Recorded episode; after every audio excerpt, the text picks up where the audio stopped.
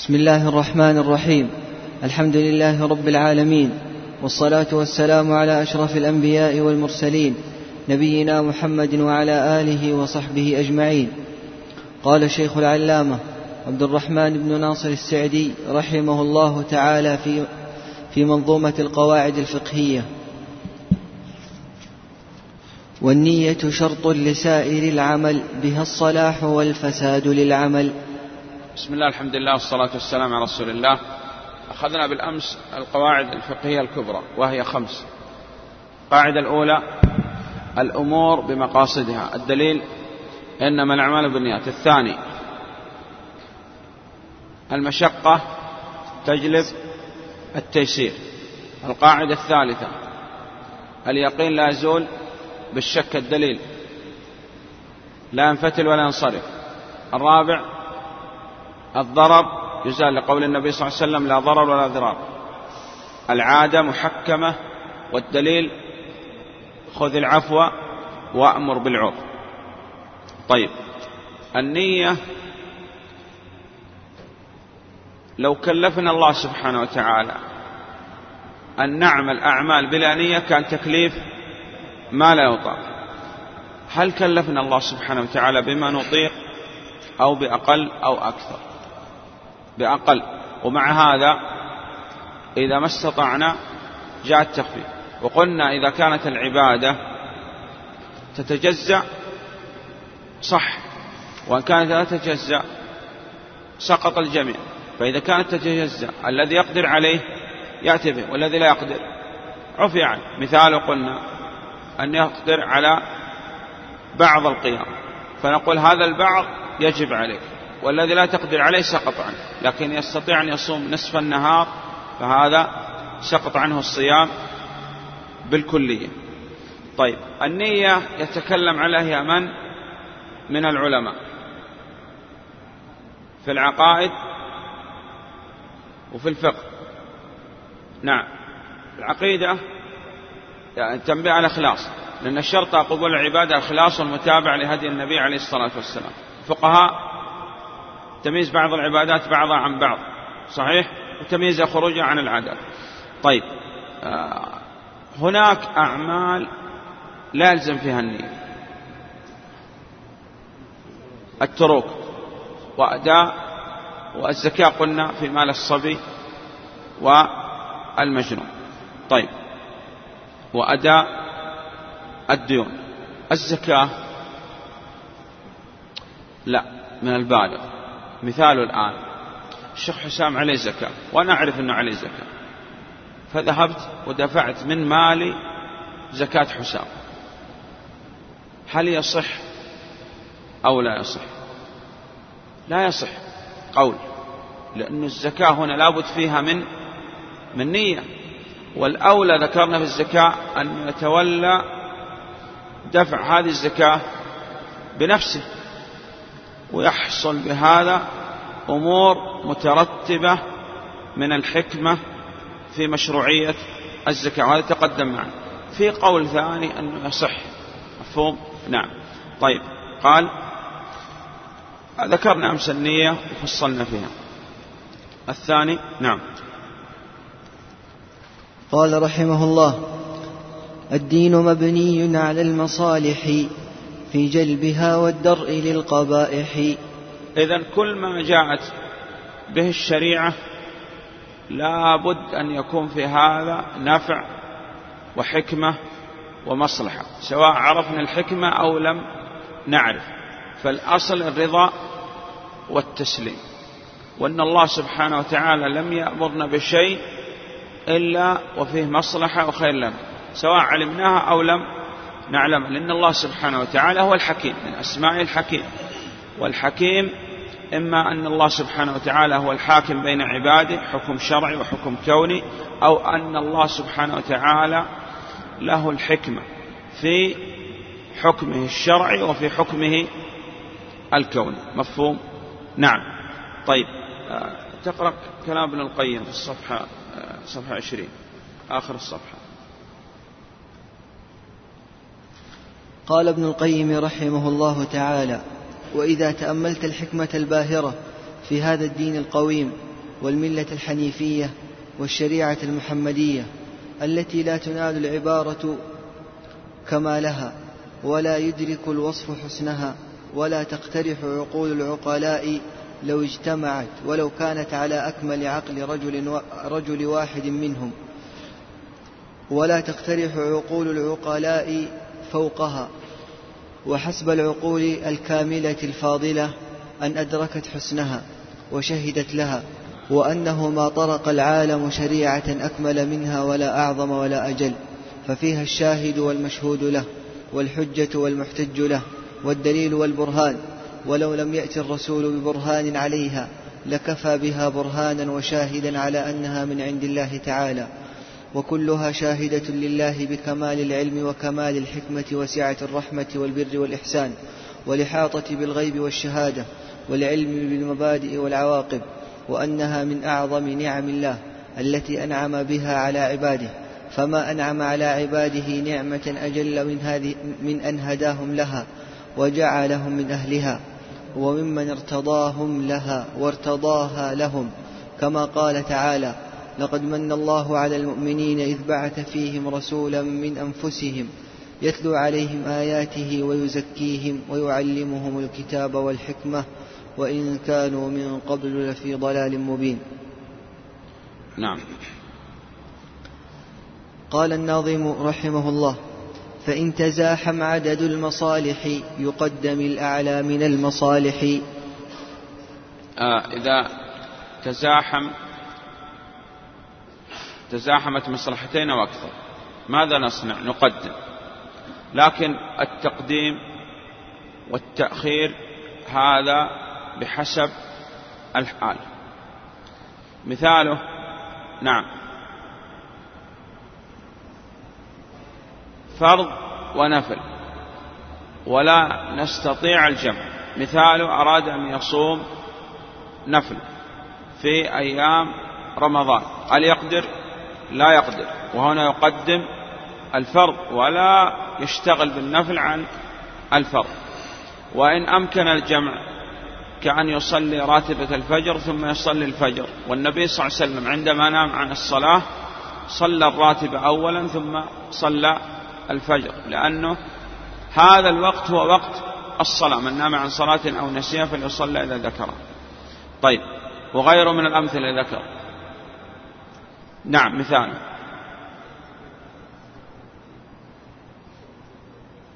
الصلاة الواجب. أيهما أقدم؟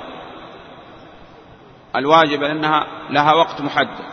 ثم صلاة النذر يصليها في أي وقت يصح ولا إشكال. وغيره. نعم. نعم. تعليم. تعليم الناس وعيادة المريض. و واتباع الجنائز. أيهما يقدم؟ لماذا؟ نفع متعدد. طيب أراد أن يصلي أو يعلم الناس. أيهما أولى؟ تعليم الناس. الشافعي رحمه الله قال صلاة طلب العلم أفضل من صلاة النافلة. وهذا لا يعني أن تترك صلاة النافلة تقول أنا طالب علم. لا طالب العلم الأصل أنه يحافظ. لكن لو تعارض وقت الدرس مثلا مع أداء صلاة النافلة يقدم فما بالك؟ بمن يقدم الطعام والشراب والجلوس في المسجد على دروس العلماء. هذا إشكال. طيب غيره من الأمور الذي ذكر. أمثلة. نعم. المصلحة مثال. الذكر بعد الصلاة. الأصل أنه أعلى ذكر قراءة القرآن. لكن الأذكار يقول الموظفة بوقت هنا في هذا الموضع كانت أفضل من قراءة القرآن. مثاله قال أذكار أدبار الصلوات أذكار الصباح والمساء. هنا كانت أعلى لأنها موظفة بوقت. وكذلك ذكر غير هذا. وكذلك الآن قد يكون بعض الناس أحيانا يحصل له فتور ولا يقدر أن يقرأ شيء من القرآن. نقول طيب الآن بالنسبة لحال هذا الرجل أولى به أن يقرأ في سنة النبي صلى الله عليه وسلم أو في السيرة أو في كتب السلف صحيح؟ مع أنه أعلى شيء عنده قراءة القرآن لكن الآن هو يعني يقول أنا قرأت لي الآن أقرأ ثلاث ساعات. ولا بد أن أريح هذه النفس. كيف يريحها قلنا من العلم إلى العلم. نعم. فيقرأ مثلا في في كتب الحديث في كتب السيرة وما إلى ذلك. طيب. ابن حجر رحمه الله تعالى ذكر يقول الأصل أن الإنسان إذا يعني ندبه شيء يلتجئ إلى الله سبحانه وتعالى بالصلاة والدعاء. صحيح؟ نعم. طيب لكن يوم القيامة الناس في حديث الشفاعة يأتون آدم عليه الصلاة والسلام أولا لأن هذا الموضع لابد فيه من شفاعة وهذا هو المقام المحمود. مفهوم؟ نعم. فتغيرت الأحوال من الدنيا إلى يوم المحشر صح؟ إي نعم. لأن هذا المقام مقام شفاعة وأراد الله سبحانه وتعالى أن يبين فضل النبي عليه الصلاة والسلام. ولذلك الآن طلبوا الشفاعة وهذه شفاعة مشروعة وممنوعة مشروعة. حي وحاضر وقادر وسبب. نعم. يقدم الأعلى من المصالح. طيب وضد هذا هو الذي يذكر الآن. لكن يعني الأسباب التي يكون بها التفضيل والتقديم والتأخير والنظر هذه ترجع فيها إلى كتب الفقهاء. مفهوم؟ نعم. بعد. قال رحمه الله وضده تزاحم المفاسد يرتكب الأدنى من المفاسد. يقول المفاسد تنقسم إلى قسمين محرمات ومكروهات. المكروه الحاجة تجعله حلال مباح. والحاجة لا تغير شيء في المحرم. والضرورة تجعل المحرم مباح. بالمثال يتضح إن شاء الله. الآن إنسان كسرت يده اليمنى وعليها جبيرة. الآن الأكل والشرب بالشمال حكمه محر بل كبيرة لأنه قال ما استطعت وما دعا عليه إلا هذا ما منع الكبر طيب. الآن لو يأكل يشرب بيمينه يقدر؟ قال نعم يقدر لكن يعني يلحق شيء من التعب. فهل هنا ضرورة أو حاجة؟ الحاجة يمكن أن تدفع. والضرورة لا يمكن أن تدفع. إذا دفع الضرورة هلك. هذا الفرق. إذا الحاجة يمكن أن تدفع. ولكن الضرورة لا يمكن أن تدفع. وإن دفع الضرورة هلك. هذا المثال. الآن نقول تقدر أن تأكل باليمين؟ قال نعم أقدر مع شيء من المشق. نقول لا يمكن أن تأكل بالشمال لأن الأكل بالشمال محرم. طيب قال أنا أستطيع أن آخذ وأعطي باليمين لكن مع التعب. حكم الأخذ والإعطاء بالشمال حكمه مكروه. فهنا الحاجة جعلت المكروه مباح. مفهوم؟ مرة أخرى. الأكل بالشمال محرم. وهو الآن يستطيع أن يأخذ أن يأكل بالشمال بيمينه لكن مع مشقة قليلة. فهو محتاج للأكل بالشمال. نقول لا. لأن الحاجة لا تغير شيء في المحرم. صحيح؟ نعم. لكن الأخذ والإعطاء بالشمال حكمه مكروه. يأخذ ويطعم بالشمال مع نعم. هذا يد اليمنى مكسورة الآن في هذا المثال لكن الشيخ إبراهيم الحمد لله معافى. ويأخذ يعطي بشماله لا مكروه. يكره له هذا. يأخذ يعطي بالشمال. لكن إذا كان على يده اليمنى جبيرة أو من ذلك يأخذ ويعطي بالشمال. الأخذ ويعطى بالشمال الآن في هذه الحالة مباح وفي حالة الصحة مكروه.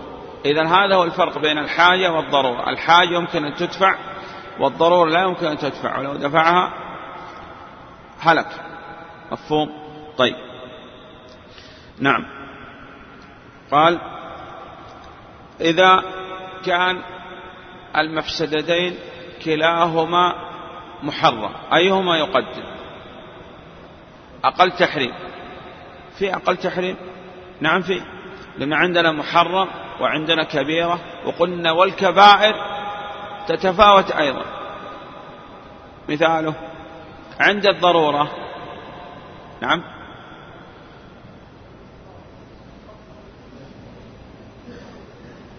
قتل. طيب تتفاوت.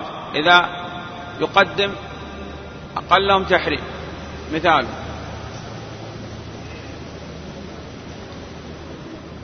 القتل والغيبة. كيف هذا؟ لا غير هذا مثال واضح. نعم. وجد ميتة غنم وميتة حمار. يقدم ميتة الغنم على ميتة الحمار نعم.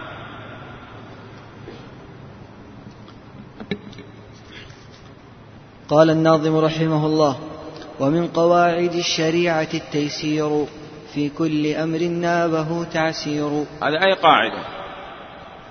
المشقة تجلب التيسير. بعض العلماء يقول أن المشقة تنقسم إلى قسمين. مشقة لا تنفك عن العبادة غالبا. فهذه ليس فيها تيسير. ومشقة تنفك عن العبادة غالبا فهذه فيها تيسير. تكتب. طيب. المشقة التي لا تنفك عن العبادة غالبا. نمثل لك الشيخ حسام يقول الآن في هذا العام شهر رمضان يأتي في الصيف. وأنا يشق علي الصيام في الصيف. أصوم إذا كان شهر رمضان في الشتاء. أما في الصيف لا أقدر على الصيام. نقول هذه مشقة لا تنفك عن العبادة. غالبا. فهل فيها تيسير؟ ليس فيها تيسير. الآن يتقدم وقت الفجر. في هذه الأيام يتقدم إلى أن يكون الفجر الساعة الرابعة. نسأل الله لعان فيقول أنا ما أستطيع. في أي الأيام التي يكون فيها الفجر الساعة الرابعة أنا ما أستطيع أن أصلي. لكن الأيام التي تكون فيها الفجر الساعة الخامسة السادسة والنصف الخامسة السادسة أصلي الفجر. أما غير ما أستطيع والله يشق علي مشقة عظيمة أن أصلي الفجر في هذه الأوقات. نقول هذه مشقة لا تنفك عن العبادة غالبا. الجهاد صحيح؟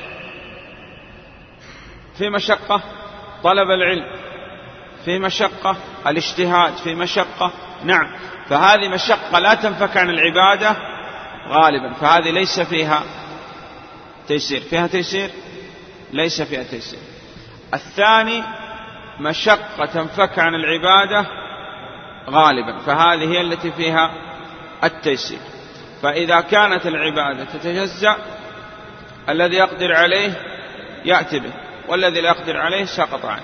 وإذا يقدر على البعض ولا يقدر على البعض هذا قلنا إما لا يقدر على الكل تسقط عنه بالكلي يقدر على البعض دون البعض فهذا بحسب العبادة.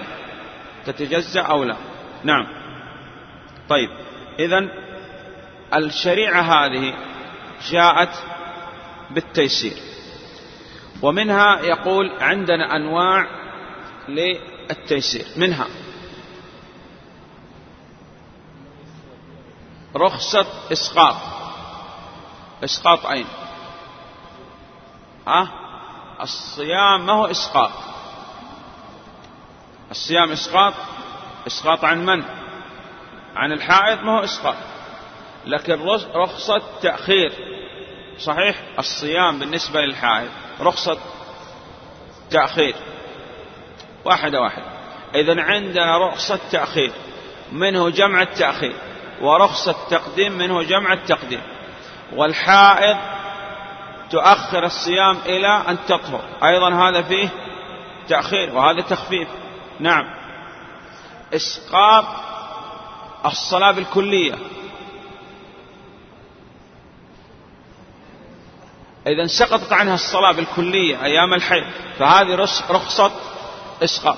طيب المسافر يصلي ركعتين فقال رخصة إسقاط. نقول لا هذه رخصة تخفيف. بدل أن تصلي الرباعية تقصر الرباعية فقط. وهذا فيه تخفيف. إذا عندنا رخص لها أنواع منها الإسقاط بالكلية والتخفيف والتأخير والتقديم. نعم. طيب. والتعجيل التقديم مثل تعجيل الزكاة يصح؟ يصح جائز. نعم. طيب. بعده. قال الناظم رحمه الله وليس واجب بلا اقتدار ولا محرم مع اضطرار تقدم معنا أن الأصل في الأمر الوجوب والفورية وأن النبي صلى الله عليه وسلم أشار بهذا الكلام إلى قول النبي عليه الصلاة والسلام إذا أمرتكم بأمر فأتوا منه ما استطعتم وإذا نهيتكم عن شيء ما قال فاجتنبوه ما استطعتم. قال فاجتنبوه. لماذا؟ كان الفرق بين هذا الفرق هو بين الأمر والنهي. لأن الأمر فعل وقد يعجز عنه أو يعجز عن بعضه لكن النهي ترك واجتناب ولا في ولا مشقة فيه. ولذلك هذا فيه دليل أن الشريعة يسر. ومع هذا أن الله سبحانه وتعالى كلفنا بأقل مما نطيق ثم مع هذا جاء التخفيف وهذا دليل على يسر الشريعة. نعم. طيب ولا محرم مع اضطرار؟ تقدم معنا. أن الضرورة تبيح المحرم لكن الضرورة تقدر بقدرها. مثاله الأكل من الميتة. مضطر الآن للأكل من الميتة. فهل يأكل منها حتى يشبع؟ أو يأكل منها حتى ترتفع الضرورة؟ الثاني هل يتزود الصحيح أنه يتزود منها. يتزود ما يأكل. لأنه قد يعني يغلب على ظنه أنه يمر بأرض مفازة. ليس فيها شيء وقد يهلك.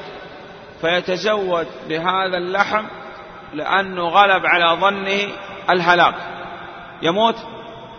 لا. إذا الضرورة تقدر بقدرها طيب. والضرورة تجعل المحرم مباح حتى ترتفع الضرورة. فإذا ارتفعت زال الحكم ورجع على ما هو عليه في التحريم. فلا يأكل من الميتة حتى يشبع. يأكل الميتة حتى ترتفع الضرورة. نعم.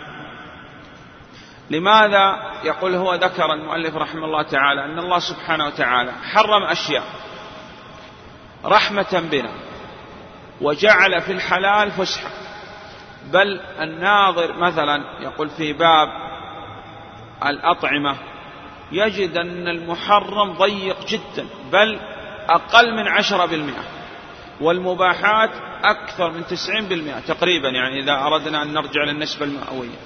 وهذا دليل على سعة فضل الله سبحانه وتعالى. وما حرم هذه الأشياء علينا إلا لأنها تضر بنا. ومع هذا عند الضرورة أبيحت. كيف تباح وهي مضرة؟ ذكر ابن عثيمين رحمه الله تعالى قاعدة.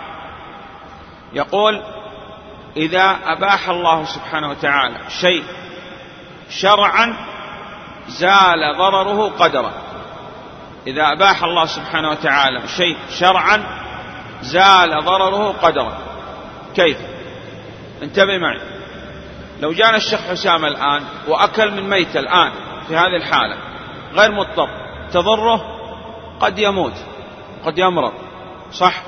أي نعم. لكن وقت الضرورة أباح الله سبحانه وتعالى لو أكل منها يتقوى.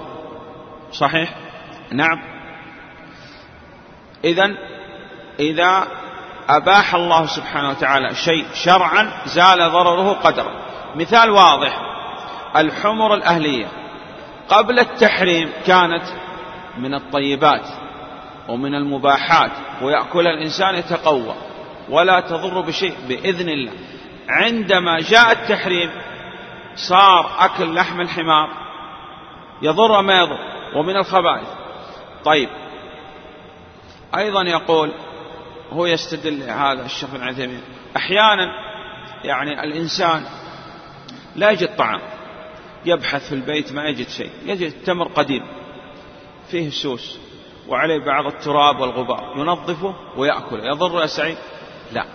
لكن إذا كان يعني شبعان وأكل من هذا التمر يضر. الشيخ الألباني رحمه الله تعالى يعني ذكر حديث في هذا أن الذي فيه رمد في الأصل أنه يضر أكل التمر.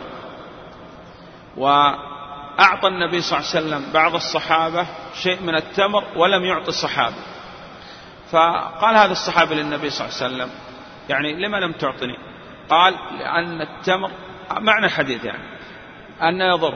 قال لو أكلت هذا التمر لأكلت بعين الأخرى لأنه هو به رمد في عين واحدة لأن النفس إذا كانت تشتهي الشيء في الغالب أنه ما يضر بإذن الله وإذا كانت لا تشتهيه يضر. الآن ما في واحد يتخيل أنه يأكل من ميتة أو يأكل لحم خنزير هذا مسلم.